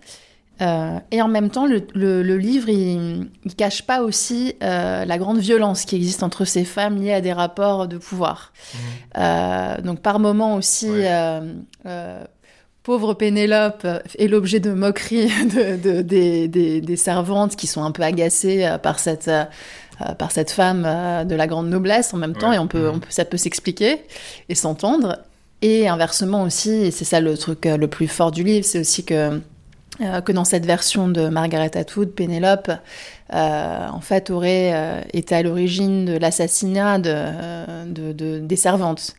Euh, parce qu'elle se serait servie, en fait, selon la version des, des, des servantes, qui donc ont une voix aussi dans ce texte, et qui, et qui explique que Pénélope, en fait, pendant qu'elle elle tissait ce linceul, en fait, avait plein d'histoires avec tous ces hommes, et que, et que comme elles étaient au courant euh, de toutes les manigances de Pénélope, il fallait qu'elles euh, qu'elles taisent leur... euh, qu'elles voilà, qu'elles Ok. qu'elles coupent leur voix. Ouais. Et euh, donc, il y a plein de versions comme ça qui se mélangent. On ne sait pas la part de. De toute façon, c'est un mythe, mais on ne sait pas la part de, de vrai, de faux, de versions. Et, euh, et en même temps, bah, c'est ce que j'aime aussi avec euh, Le cœur cousu et toutes ces fables ou ces mythes où, où ça rencontre aussi une réalité, quoi, Mhm. qui est complexe, de, de solidarité, de sororité, mais aussi de rivalité, de violence. Et, euh, et tout ça dans une écriture super musicale. Elle a un, un rythme, Mhm. Margaret Atwood, euh, dans ce texte qui est assez court et qui se lit euh, très, de manière très fluide, quoi. Mhm. Donc ça, c'est un cadeau que je fais. Ouais, mais ça a l'air d'être un beau cadeau, hein, ça donne envie. Mhm. Et euh, il est, bah écoute, euh, je te le fais, c'est un cadeau. C'est quand ton anniversaire Le 4 septembre, mais voilà. Ah, moi, euh, bah attends, bah, il faudra que je te fasse. euh, donc, et, euh, et la version en plus, la traduction est très belle aussi. Ouais. Et elle vient d'être. euh, elle était en. Elle était plus éditée en fait. Et là, ils viennent juste de sortir une nouvelle édition. C'est pour ça que je l'offre dans, dans la version Mhm. française que j'ai. Que je trouve très belle et que d'ailleurs j'ai utilisée comme. euh, dans un film que j'ai Mhm. fait où je filme ma sœur. en train de tisser un grand tissage de. Enfin, elle faisait une, une pièce. C'est une artiste Ouais. mais où elle tissait des choses avec des objets, des matériaux du quotidien. Et, et j'ai découvert le texte à la même époque et, et c'était comme une évidence qu'il fallait associer ces images et ces paroles. Et voilà, donc j'ai, je l'ai même, euh, je l'a- je l'aime tellement que je l'ai, qui m'a, qui m'a inspiré ce film. Et alors le deuxième texte euh, que je trouve euh, que je que je pourrais offrir et que je trouve très beau, c'est un texte de Mathieu Gounel, qui est un astrophysicien et un écrivain euh, que je connais bien aussi. Donc j'ai une affection toute particulière avec cet ouvrage. Et le, le texte s'appelle Un ciel de pierre, voyage en Atacama. Et donc comme il est astrophysicien, chaque année il va dans le désert euh, du, du Chili, euh, l'Atacama, qui est le désert le plus sec euh, du monde, et il va chercher des météorites euh, avec. donc c'est une expédition avec quelques personnes. Il passe comme ça plusieurs semaines dans le désert. Et, et ce texte, c'est un récit comme un journal un peu de bord, mais très intime hein, en même temps, où il, il raconte par fragments cette expérience assez méditative de, de recherche de météorites et tous les, les fantômes et les per- des personnes disparues qui l'accompagnent dans cette quête de, de météorites. Et donc, dans, cette, dans ces personnes disparues, on sent qu'il y a des gens, donc, euh, voilà, je pense qu'il y a un héritage familial, Mhm. mais il y a aussi des pré- une présence aussi dans le désert euh, qui, en fait, est moins désertique que, qu'on nous le croit, parce que, bah, je sais pas si tu as vu le, le film aussi euh, Nostalgie de la lumière de Guzman. Et bah, en fait, c'est que non seulement il y a ces météorites qui restent dans ce désert parce qu'elles sont. euh, comme c'est le désert le plus sec du monde, Ouais. les météorites, elles tombent partout. Mais elles se fragmentent et elles se délitent euh, quand, il y a de l'humidité, quand il y a de la vie. Donc c'est pour ça qu'on les trouve davantage Mhm. dans le désert. Mais il y a aussi tous les ossements des, des, des desaparecidos, des personnes qui ont été euh, tuées sous le, la dictature de Pinochet. Mhm. Les ossements se trouvent aussi dans le désert. Ok. Euh, Il y a aussi des peintures rupestres, donc des, traces très très anciennes euh, qui trouvent comme ça euh, pendant leur quête de météorites. Des traces des Changos, qui est un peuple euh, indigène qui a été présent pendant des milliers d'années et qui a été décimé par l'alcool, par les, par les, les mines qui étaient dans le village. Et, et voilà, et donc c'est un récit à la fois de voyage, de travail, mais aussi de très intime et qui mêle l'histoire personnelle et, et historique, quoi. Et, j'aime beaucoup cette forme, Mhm. avec une écriture assez fragmentaire, comme ça, ça c'est des, des tableaux, c'est des, Ouais. des pistes, des réflexions. Euh, Il y a un fil en même temps qui, qui est dessiné, mais... Et le livre, en fait, il est ponctué de, de dessins aussi, qui ont été faits par euh, un, un dessinateur et auteur euh, qui s'appelle Frédéric Pajac, et qui viennent ponctuer comme ça. Ils sont pas illustratifs nécessairement, mais qui, qui accompagnent quoi le l'ouvrage. Voilà, ça c'est un cimetière où, comme il y avait beaucoup de mines dans le dans le désert, euh, beaucoup de gens euh, vivent dans des conditions déplorables, mouraient jeunes. Enfin, donc il y, y, a quand même toutes ces, tous ces cimetières euh, de, de, où des Espagnols sont morts, mais aussi des Changos et d'autres. Des peintures rupestres qu'ils ont découvert et qui datent de milliers d'années. C'est hyper émouvant, quoi. De, tu, tu, te balades dans le désert et tu découvres ces traces. Donc euh, voilà, une météorite. Et il dit quelque chose d'assez drôle, c'est que euh, la recherche de météorites, ça s'apparente pour lui un peu à, la, à une séance de psychanalyse où il faut avoir une, atten une attention un peu flottante. Ouais. C'est un peu comme.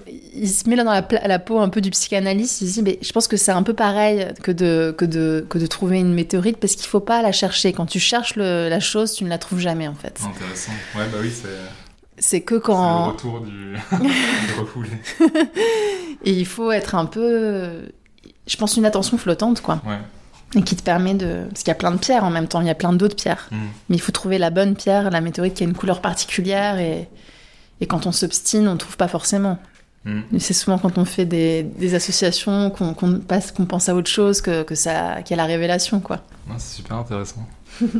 Et euh, ouais, tes deux textes à offrir, en fait, ils me font un peu penser à, à ce que dit Alizé Niter dans son dernier livre où elle, elle réfléchit à, à la fiction et au genre de fiction qu'on valorise et elle cite. Euh, alors, je, crois que c'est dans son dernier livre ou alors c'est dans euh, Je suis une fille sans histoire où elle, elle, elle cite euh, Ursula Le Guin qui pense euh, aux différents types de fiction qu'on se raconte. Et donc il y a la fiction, enfin de, de, je, je, cite hein, vraiment de façon hyper Oui. basique, mais il y a la fiction lance qui est euh, t'as euh, en, en, gros un homme préhistorique qui va euh, se confronter à un mammouth. Et voilà. Et là il y a, il y a de l'action, là il y a quelque chose d'épique qui se passe, mais elle dit que euh, il faudrait peut-être valoriser aussi la, la fiction panier euh, qui correspond plus à une façon de en effet euh, voilà, les, fictions qui seraient peut-être racontées pas par une civilisation qui va euh, tuer des mammouths, mais qui va plus cueillir euh, des fruits, des plantes, hein, quelque chose de plus contemplatif.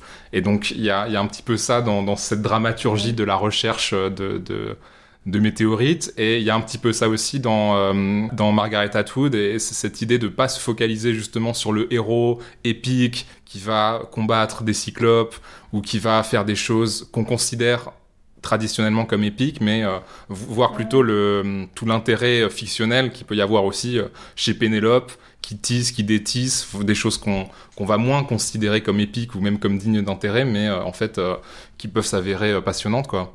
Totalement, et c'est vrai que c'est l'idée de l'attente, quoi. Mmh. Ouais. Du temps suspendu, du quotidien, des ouais. choses qu'on regarde pas. Et, et, qui vaut la peine d'être raconté aussi, quoi, le, le temps suspendu. Bah parce que c'est ce qu'on c'est ce qu'on vit ouais, euh, tous. c est, ça n'existe pas les lances. enfin très ouais. peu quoi. Il y a peu de moments où on tue des mammouths finalement. Non ouais, c'est.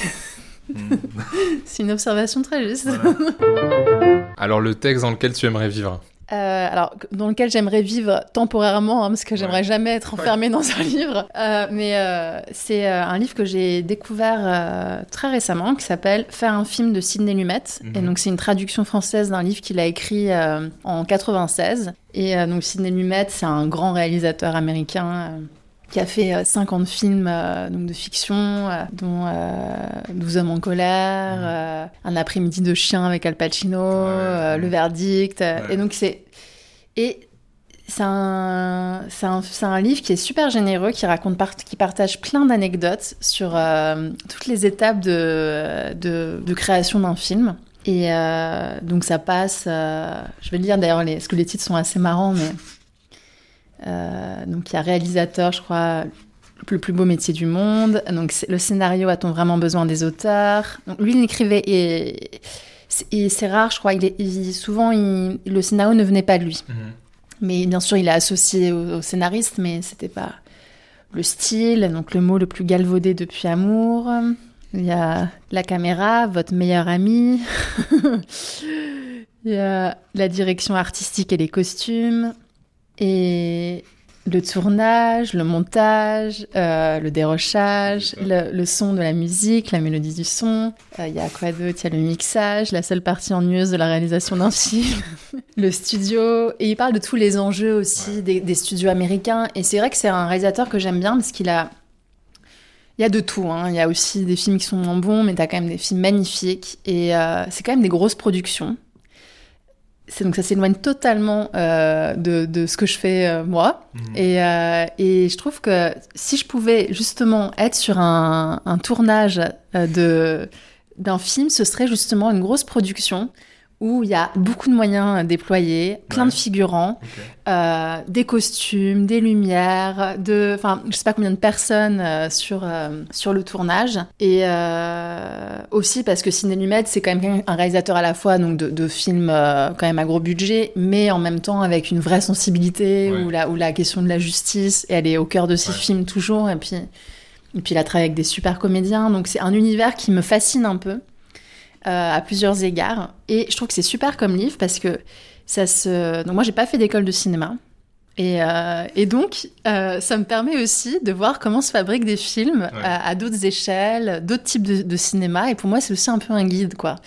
Enfin, je, je le prends comme ça, quoi. Là, je l'ai, je l'ai lu et je dois dire que autour de la lumière aussi, c'est des questions que moi je me pose peut-être pas tant en Ouais. documentaire et qui sont pourtant des questions très importantes. Et voilà. Et donc j'aimerais tellement être sur un, un- le tournage de, euh, de euh, je pense, un après-midi de chien. Bah ouais, ouais. Voilà.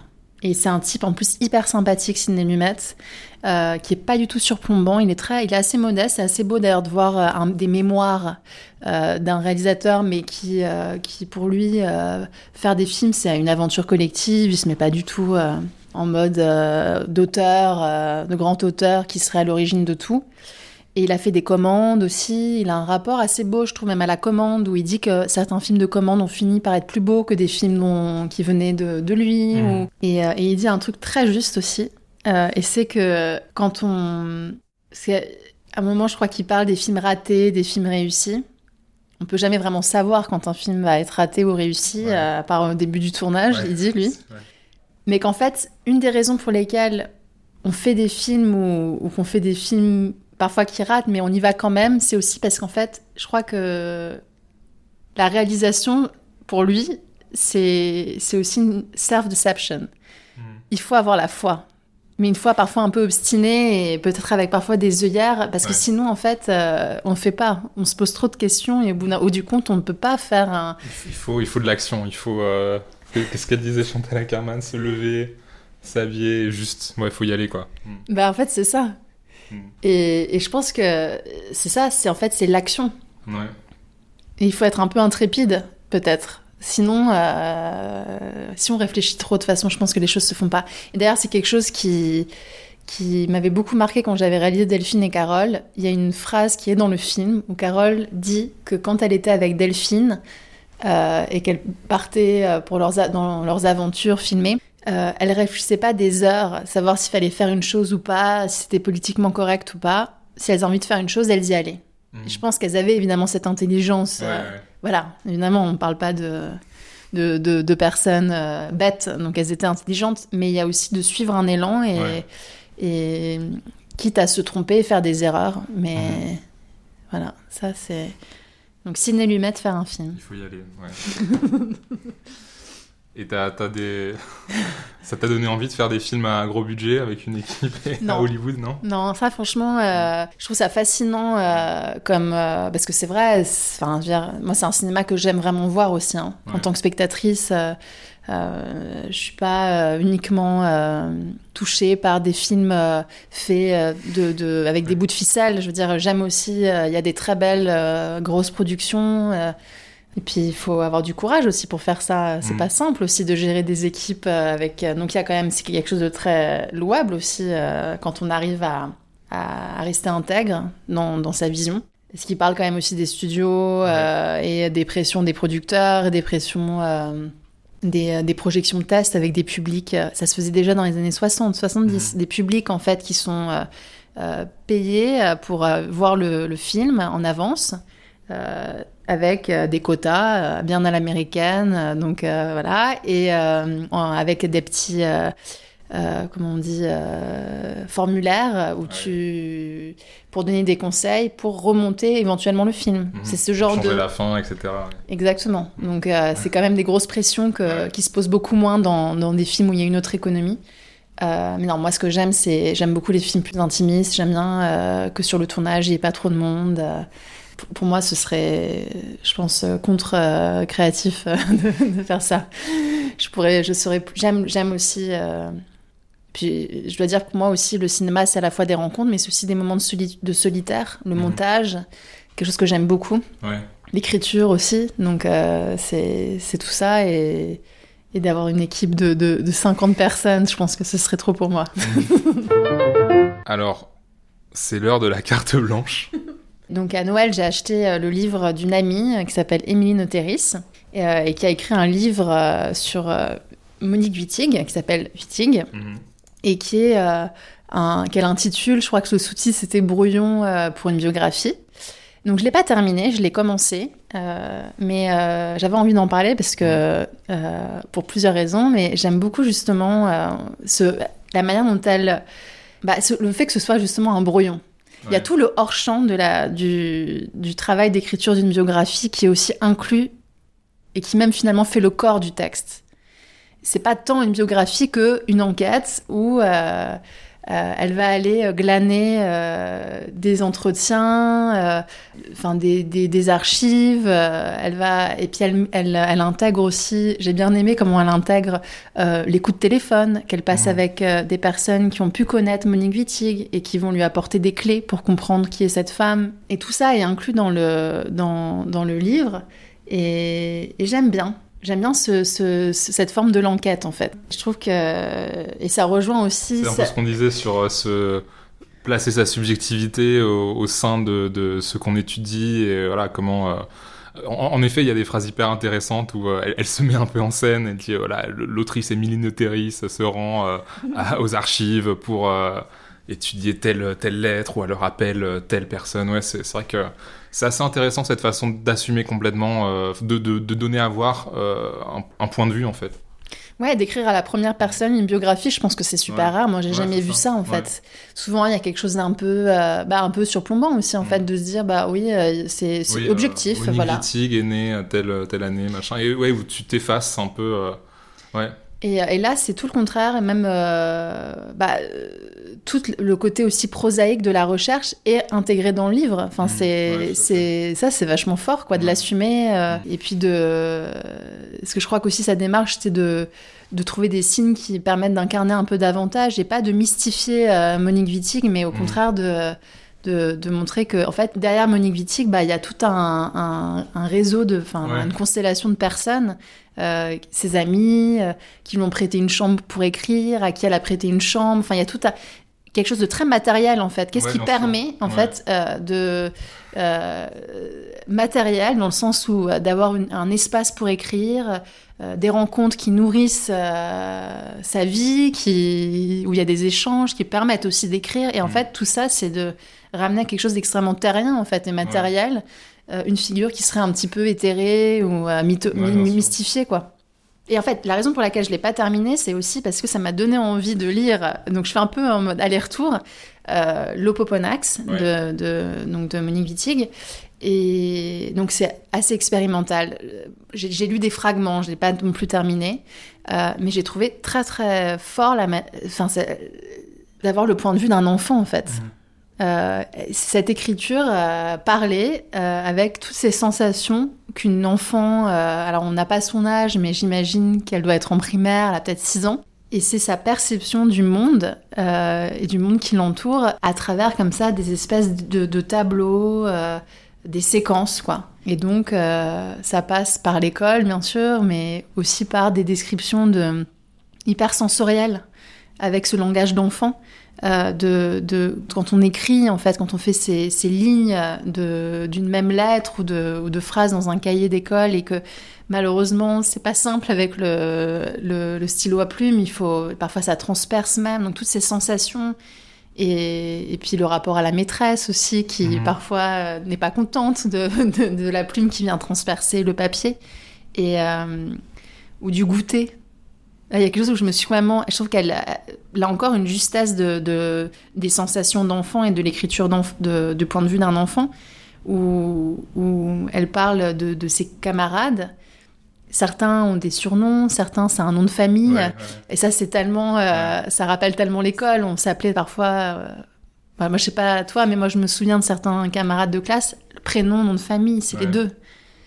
Et euh, il y en a une euh, qui euh, peut pas s'empêcher de manger son goûter euh, sur le chemin. euh, et donc quand c'est le l'heure d'ouvrir euh, du panier, de la distribution des goûters, elle a, elle a une pomme entamée, quoi. Ça, c'était moi. Et je me souviens que, au contraire, Jeanne Monin, euh, elle, elle avait un panier avec euh, un ruban et il Ouais. y avait dedans tout un panier de friandises qui suscitait mais euh, oh, le, le désir de tout le monde et c'était un outil de pouvoir terrible pour elle parce qu'à qui elle allait donner un bout de son, de son goûter quoi. Et, euh, Et tout ce qui se joue dans, dans ces choses-là, quoi. Dans ces rapports de pouvoir-là, de le goûter, l'écriture. C'est vrai que, ouais, en effet, c'est des choses euh, qui sonnent très justes. Et ouais. Donc, euh, ouais, non, c'est très particulier Mm. comme écriture et Ouais. très moderne. C'est là encore une écriture documentaire Mm. Où comment on se souvient de de- d'expériences qu'on a vécues enfant avec la distance d'adulte, mais euh, en écrivant avec le parler de l'enfant et de ses sensations et, et de se remettre dans ce corps-là. quoi. Ce que je trouve beau avec cette biographie, c'est que c'est pas qu'on la referme en se disant on a compris qui était Monique Wittig, Ouais. euh, c'est plutôt que ça donne envie d'aller lire ses livres Mm. Et que ça ne résume pas les livres, ça, ça. résume pas sa pensée, et que c'est plutôt, euh, ça donne envie de nous-mêmes mener notre Mhm. enquête et d'aller euh, à la découverte. euh, ça suscite le désir en fait. Mais je me demande s'il n'y a pas une phrase comme ça où elle dit c'est pas une leçon sur. Enfin, il n'y a, il y a pas cette, cette illusion de l'autrice sachante qui va dispenser une leçon à- au lectorat ignorant. Et c'est c'est vrai que c'est intéressant d'avoir ce. Ouais, d'assumer ça en fait. Enfin, ce qui est pas du tout courant en fait dans l'écriture de, de, biographie où on va justement enseigner quelque chose sur quelqu'un. euh, euh, au, lectorat, là, il y a vraiment cette façon aussi de, ben voilà, une enquête, cette façon d'assumer qu'on qu'on sait pas tout et d'aller à la rencontre de certaines personnes, d'aller voir des archives, d'aller poser des questions. Et justement, c'est c'est aussi un, livre hyper polyphonique en fait, parce qu'elle pose des questions à plein de gens, et donc il y a, des extraits parfois de mails, de lettres, de de- d'interviews, et, euh, et aussi dans, la façon de de raconter la, vie de, de Monique Wittig, puisque Wittig est vraiment replacée dans son euh, contexte historique, il y, a, vraiment les relations euh, intellectuelles qu'elle a pu avoir avec Nathalie Sarraute ou avec Georges Perec, avec Roland Barthes. Elle, est vraiment mise en relation avec euh, plein, de, plein de figures comme ça, plein de... de enfin tout un contexte en fait euh, intellectuel, historique, social qui, qui permet de vraiment d'appréhender son œuvre pas comme quelque chose euh, à part de la société, mais qui, qui prend pleinement, euh, enfin qui fait pleinement partie d'une époque et, et d'un, enfin voilà, c'est- c'est un peu Monique l'œuvre de Monique Wittig qui est aussi traversée elle-même de, plein de voix, qui est elle- elle-même polyphonique, qui elle-même est, est construite et co-construite avec euh, avec plein de plein de gens quoi. Ouais, elle traduit bien ça dans. bah, de ce que j'ai lu, elle traduit vraiment cette polyphonie-là et aussi ce pas de côté sur comment est-ce qu'on écrit une biographie sur Mhm. Monique Wittig. Un peu comme d'ailleurs Annie Ernaux le fait dans, quand elle écrit euh, dans Mémoire de, de fille. Comment est-ce qu'on peut écrire sur un certain sujet euh, et que Émilie, elle, euh, c'est comme si sa quête se précisait au fur et à mesure où elle l'écrivait et même elle le dit. Je pense qu'au tout début, euh, elle, elle sait pas très bien encore qu'est-ce que va être ce livre, ouais, mais ça, ça. fait partie du livre Ouais. aussi. Et en ce sens, c'est ça le brouillon. Et moi, je trouve que c'est toujours plus intéressant de, de, de comprendre aussi cette démarche-là, plutôt Mhm. que parfois c'est peut-être même plus intéressant que la biographie finie, quoi. C'est comme- comment- poursuivre un peu euh, la, la forme qui va euh, se réaliser, mais on sait pas comment quoi. Et je trouve que même ça rejoint aussi, j'imagine, je sais pas, mais euh, la, pour moi, la recherche, en fait, tout simplement, parce que quand, pour nous, je pense à Eric Stake, le premier film que j'ai fait, où, mais qui rejoint aussi pour moi la recherche euh, et l'écriture d'essais. Donc quand on enquête autour, par exemple, d'un objet, Mhm. en l'occurrence c'était un objet, une cassette, chaque petit détail, chaque petite euh, révélation prend des proportions pour la personne qui, qui pour l'enquêtrice, énorme en Bien fait. sûr. Et c'est chargé d'affect tout ça. Et, et je trouve ça beau d'assumer ça. Parce qu'on sent, ça, ça transmet ça aussi. Mhm. Ça transmet le plaisir de l'enquête. Ouais. Ouais. Voilà, sur ce. Bon bah merci Calisto. Je sais pas, tu veux, tu veux qu'on trouve une manière de conclure? On peut, enfin je sais pas, ouais. euh, Et toi, attends, je, peux te demander une question aussi. Bah vas-y. Ouais, c'est vrai. Tu peux me, poser des questions. Et euh, bah écoute, je te retourne une question parmi euh, tes questions. Ouais, tu vas essayer et puis. Vas-y. Euh, bah justement, un texte que tu aurais aimé avoir écrit. C'est dur la question. En plus, elle est compliquée celle-là. Bon, choisis celle que non, tu non, veux. Mais non, mais c'est bon, tu m'as posé la question. Un texte que j'aurais voulu avoir écrit. je dis ça parce qu'en plus, comme là, tu t'apprêtes à écrire euh, donc quand même ta thèse. C'est peut-être que là, c'est pour ça que ça m'a évoqué cette question-là. Ouais. Parce qu'en même temps, voilà, et là, il va falloir, ça va être un moment, il va falloir beaucoup de courage de t'isoler, d'écrire et tout. Comme, enfin, est-ce que ce serait plutôt un essai? Est-ce que ce serait plutôt un roman, de la fiction? Est-ce que bah, il y, en a beaucoup dans, des styles différents, ça c'est sûr, mais euh, euh, c'est compliqué. Bah, si c'est ouais. Euh, bah, en fait, justement, moi, ça, m'intéresse beaucoup les textes qui, qui arrivent à, à, mêler un petit peu tout ça et qui arrivent à, à faire aussi de la théorie à partir d'une narration qui est plus fictionnelle et qui est plus littéraire et là, un exemple auquel je pense, c'est euh, Testo Junkie de, Paul B. Preciado, qui est, euh, je trouve, euh, assez exemplaire là-dessus, où il y, a des moments théoriques incroyables. Et enfin bon, très foucaldien, c'est vrai que une autre réponse possible, ce serait un texte de Foucault, parce que enfin, il écrit tellement bien. Enfin, je, pense que c'est un peu un modèle aussi pour beaucoup de personnes qui, qui, écrivent des, sciences sociales ou qui, qui, font de la recherche. Enfin, voilà, surveiller, punir, c'est quand même un peu parfait, quoi, comme, comme texte. Euh, mais en tout cas, mais, justement, euh, c'est vrai que Foucault, il y a, un petit peu ce, cette distance où, euh, il, a quand même cette attitude professorale où il va s'effacer et où il va, voilà, présenter les, faits. Enfin, il, voilà, il, a vraiment cette voix hyper professorale et d'ailleurs, ces, ces, ces, ces, conférences là, enfin, ces, cours au Collège de France, c'est fascinant, mais c'est vraiment le, enfin, on, assiste à un cours et on, il y, a du savoir qui nous est dispensé par, un, professeur. Et justement, Testo Junkie, je trouve qu'il y a vraiment un très bel équilibre entre à la fois ces moments théoriques qui sont vraiment fascinants et euh, des moments d'écriture beaucoup plus personnels et où on voit qu'en fait, beaucoup de questionnements théoriques prennent leurs racines dans, euh, dans la biographie, en fait, dans la situation concrète de l'auteur dans la société, des choses qui lui sont arrivées, et euh, en fait, voilà, il y, a des passages euh, extrêmement beaux sur l'amour aussi. Enfin, euh, donc il, était avec Virginie Despentes à l'époque, et enfin leur relation est racontée d'une manière assez éblouissante quoi dans, ce texte-là. Et voilà, et je, trouve ça incroyable de, de, de, pouvoir mêler à la fois une, une, une écriture biographique flamboyante où on va rendre hommage à des personnes qu'on aime, euh, etc. Et parler de l'amour et, représenter une érotique euh, euh, hyper réussie et en même temps avoir des, moments théoriques, des moments hyper hyper pertinents sur sur en plus sur, sur le genre, sur le corps, sur des, des, des questions qui moi m'intéressent particulièrement et, comment en fait les, les deux sont, sont, pertinents ensemble quoi. Comment euh, l'un répond à l'autre et l'un euh, prend sa racine dans l'autre.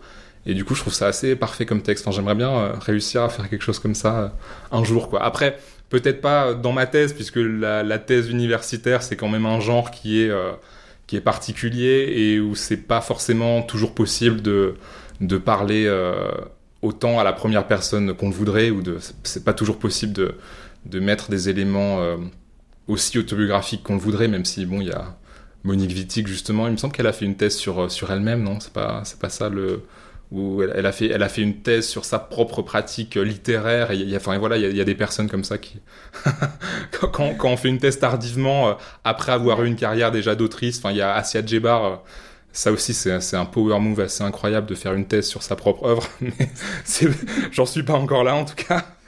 Et euh, enfin voilà, donc euh, ouais, j'aimerais bien pouvoir écrire un texte qui, qui mêle euh, théorie et écriture littéraire. Mais merci. En plus, je pense que c'est une super belle conclusion de notre discussion parce que au fond, c'était sur comment. Moi, je trouve que beaucoup des textes dont on a, enfin, que j'avais choisi, mais dont on a parlé, il y a justement cet aller-retour entre le social, le politique et la théorie en fait, et l'expérience personnelle. Et et, l'autofiction. Et, je pense que la théorie qui est la plus solide, c'est celle qui qu'on a, voilà, à laquelle on s'est un peu frotté en fait. Bien sûr. Qui, est incarnée en fait, ouais. Et... Exactement. Bah, merci de m'avoir invité dans ton podcast, Calisto. merci à toi, Arthur, pour cette invitation et, et belle continuation. Quand les fameux, quand les fameux vont.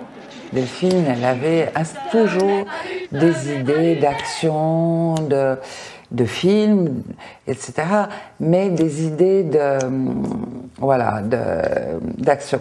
Et ça, moi, c'est ce qui m'a beaucoup manqué, et c'est ce qui me manquera toujours depuis, depuis qu'elle n'est plus là parce que ce côté désinhibé, rapide, on, ne réfléchissait pas pendant des heures s'il fallait le faire ou pas le faire, si c'était bien politiquement.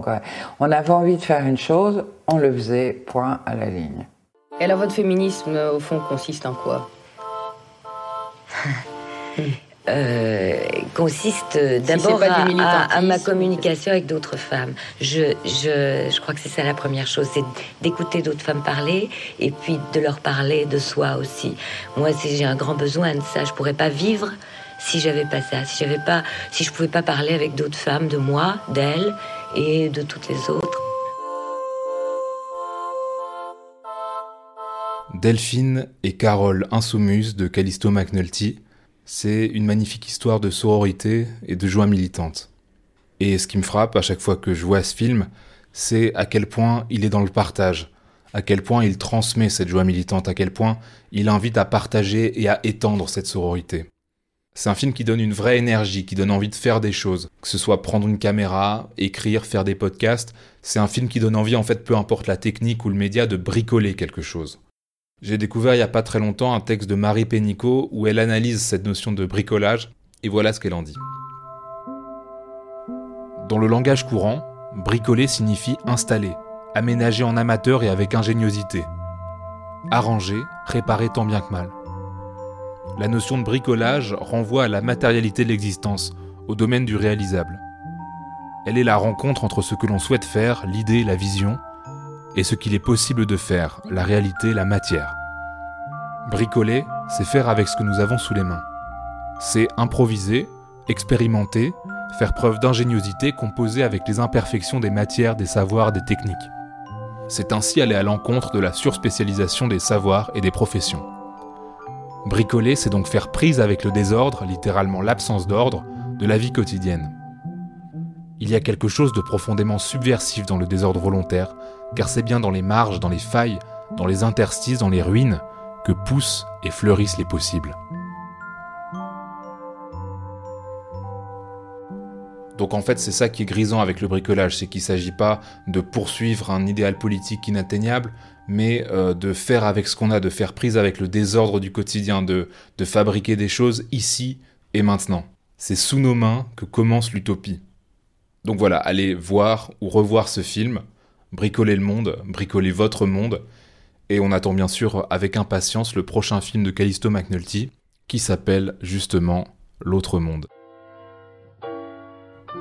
Le cœur cousu de Carole Martinez est paru chez Gallimard en 2007. Avant que j'oublie, Dan Poli est paru chez Verdier en 2019. Le texte d'Audrey Lorde sur l'érotisme se trouve dans son célèbre livre Sister Outsider, paru chez Crossing Press en 1984. Il a été traduit en français par Magali Calise aux éditions Mama Melis en 2003. Women Who Run with the Wolves de Clarissa Pinkola Estes est paru chez Ballantine Books en 1992. Il a été traduit par Marie-France Giraud chez Grasset en 1996. Nos existences en dit de Zig Blanquer est paru chez Monstrographe en 2022. Mémoire de fille d'Annie Ernaux est paru chez Gallimard en 2016. Leurs enfants après eux et Connemara de Nicolas Mathieu sont parus chez Actes Sud, respectivement en 2018 et en 2022. The Penelopiad de Margaret Atwood est paru en 2005 chez Knopf et a été traduit la même année chez Flammarion par Laurie Saint-Martin et Paul Gagné. Un ciel de pierre, Voyage en Atacama de Mathieu Gounel, illustré par Frédéric Pajac, est paru chez Gallimard en 2022. Making Movies de Sidney Lumet, paru chez Vintage en 1995, a été traduit par Charles Villalon chez Capricci en 2016. Vitig d'Emily Noteris est paru chez Les Pérégrines en 2022. Intertexte est un podcast réalisé par Arthur Segar, illustré par Pauline Neusser, et dont la musique est empruntée à John Gloverkind. Merci de l'avoir écouté. N'hésitez pas à le partager, à mettre des étoiles sur les différentes plateformes. Et je vous dis à très bientôt pour un prochain épisode où on va parler, a priori, de poésie, de tragédie lesbienne et de spiritualité.